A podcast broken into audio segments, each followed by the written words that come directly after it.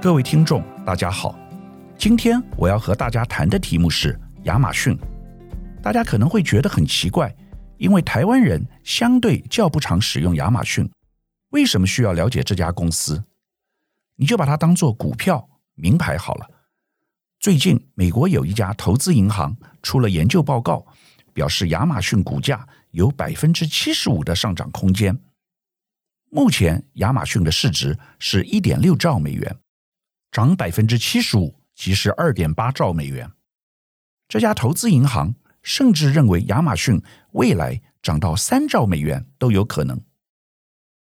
我在这个时候谈亚马逊有特别的意义，因为七月五日是该公司创办二十七周年，创办人贝佐斯将在这一天正式交棒，把 CEO 执行长的位置交给旗下最赚钱的子公司。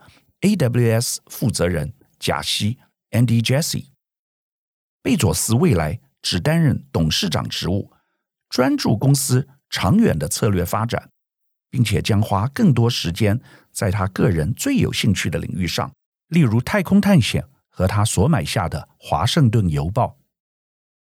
AWS 是全世界最大的公有云平台，亚马逊三分之二的利润都来自于此。目前在公有云市场有三分之一的市场占有率，微软是第二，只占百分之二十。我们可以拿张忠谋和贝佐斯比较。张忠谋在一九八八年，也就是三十三年前，创立了台积电。如今，台积电是世界级的公司，市值排名全世界第十，高达五千五百亿美元。而且创造了一个全新的商业模式——晶圆代工。比较之下，贝佐斯是在一九九四年创立亚马逊，如今的市值一点六兆美元，正好是台积电的三倍。亚马逊也是创造出全新的商业模式，从网络书店起家，发展到电商，又切入公有云平台市场。张忠谋到七月贝佐斯交棒的时候，就已经九十岁，但贝佐斯只有五十七岁，所以你不得不佩服贝佐斯，真的是厉害。红海创办人郭台铭有一段很有名的演讲，谈到一个企业的格局。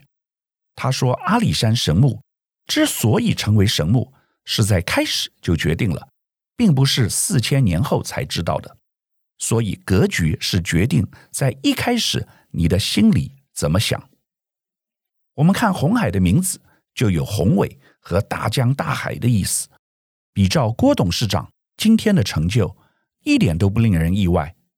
同样的道理，贝佐斯选择全世界最大的河流亚马逊作为企业的名字，可能也是有类似的雄心壮志。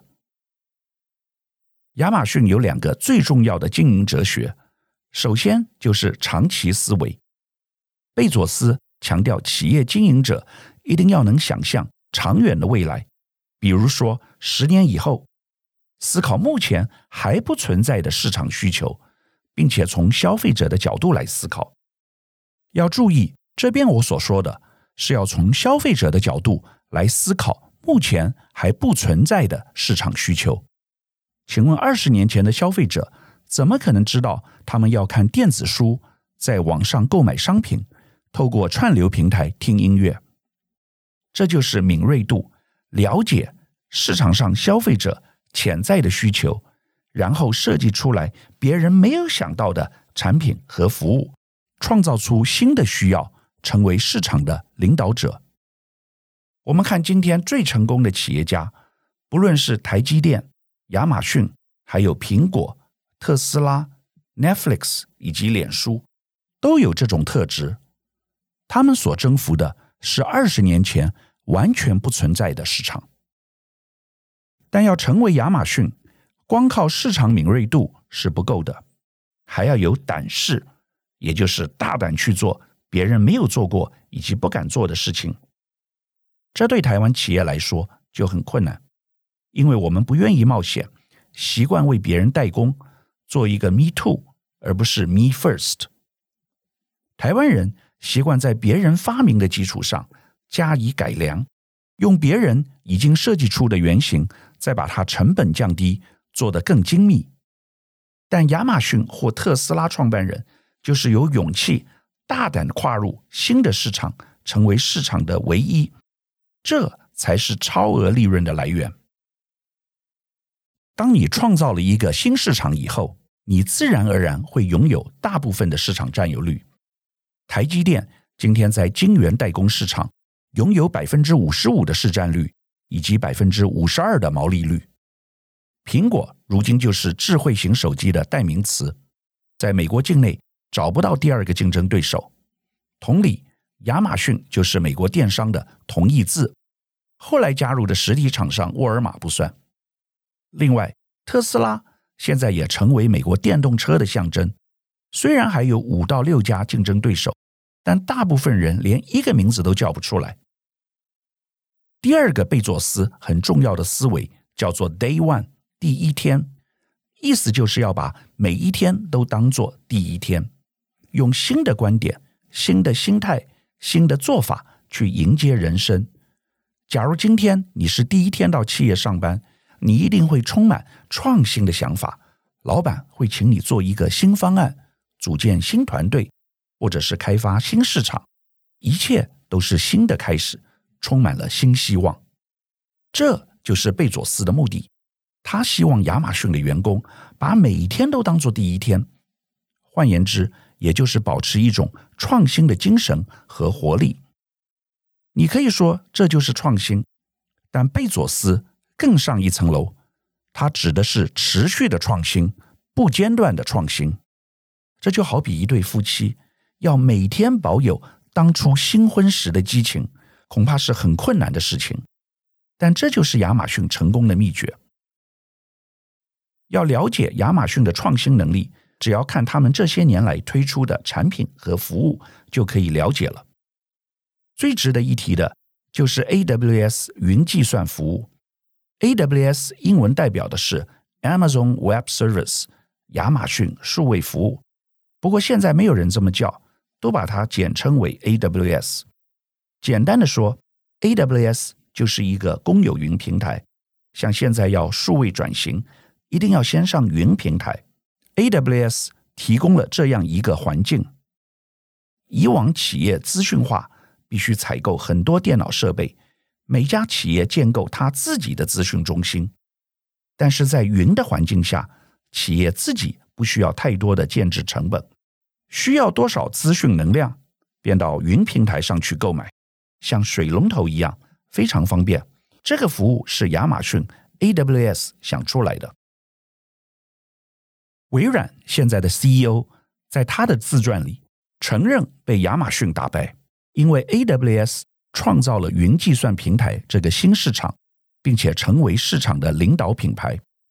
亚马逊打败的不只是微软而已，还有许多科技大厂如 Google 和 IBM。这也说明创新并不一定要科技公司才能做到。亚马逊 AWS 带动的是商业模式的创新。而科技只是它利用的手段而已。如果亚马逊能从商人的角度变成今天全球的科技巨头，你我也一定能做到。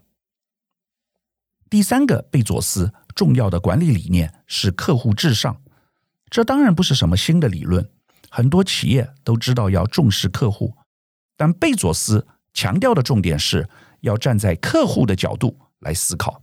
进而设计产品或服务来满足客户的需求，光是这一点就很不容易。很多企业设计出一个产品，都是本位思考，积极推销给客户，却没有考虑客户是否需要这样的产品，以及是否能够满足客户的需求。举例来说，现在全美最流行的智慧家庭装置是亚马逊的智慧音箱 Echo。搭配亚马逊的智慧语音助理 Alexa，它就像一个小喇叭，放在你的客厅、书房或厨房。你可以用语音问他问题，比如说现在几点钟啊？外面的气温多少度？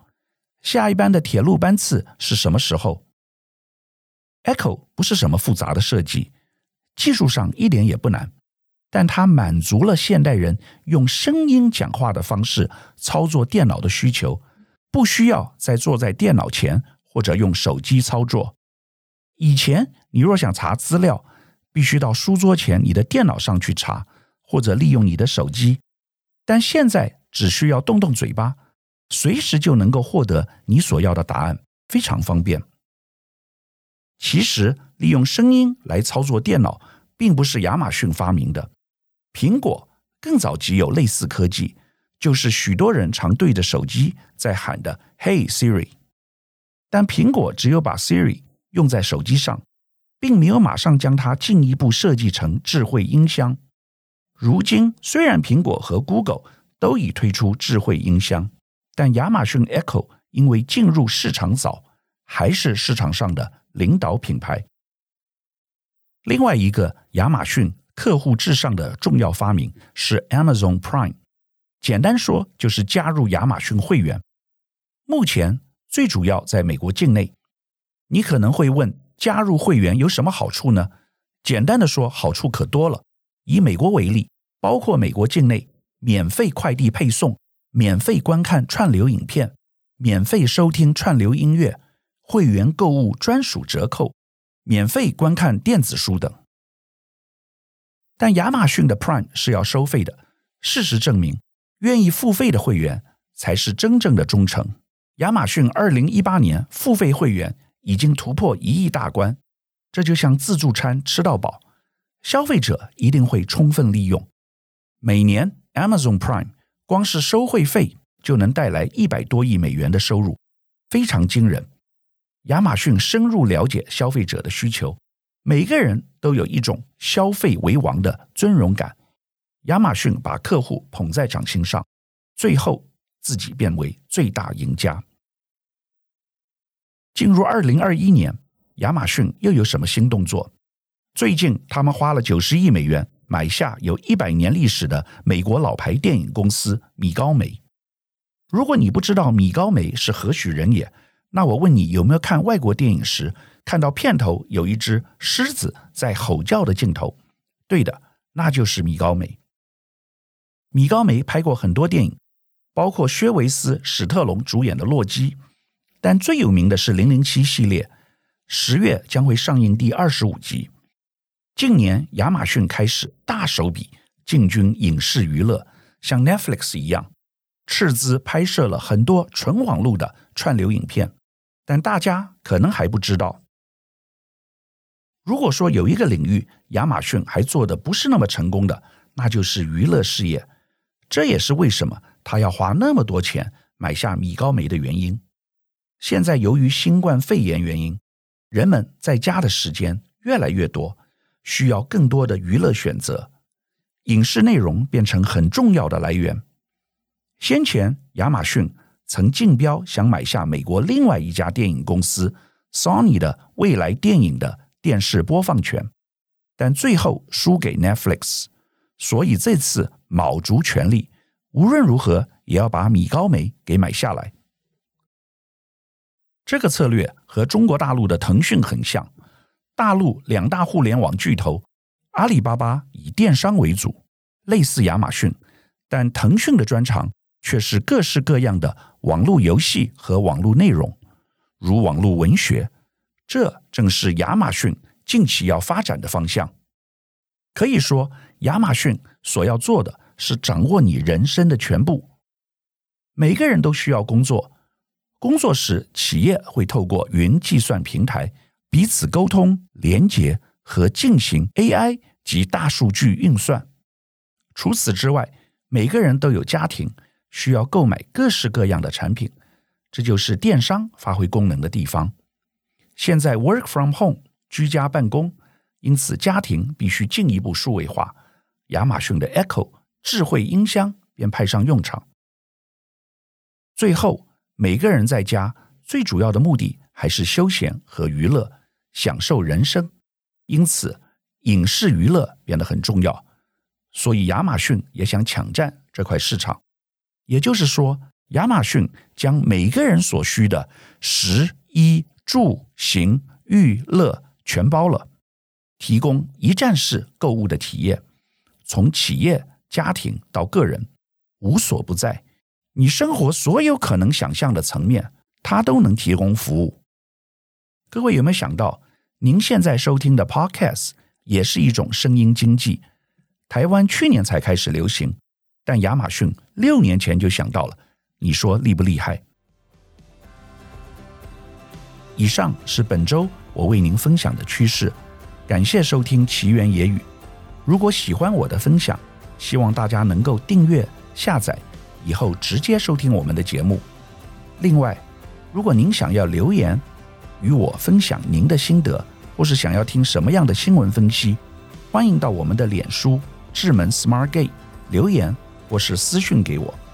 欢迎大家推荐给您的亲朋好友们，邀请大家一起收听。那我们下一集再见喽，拜拜。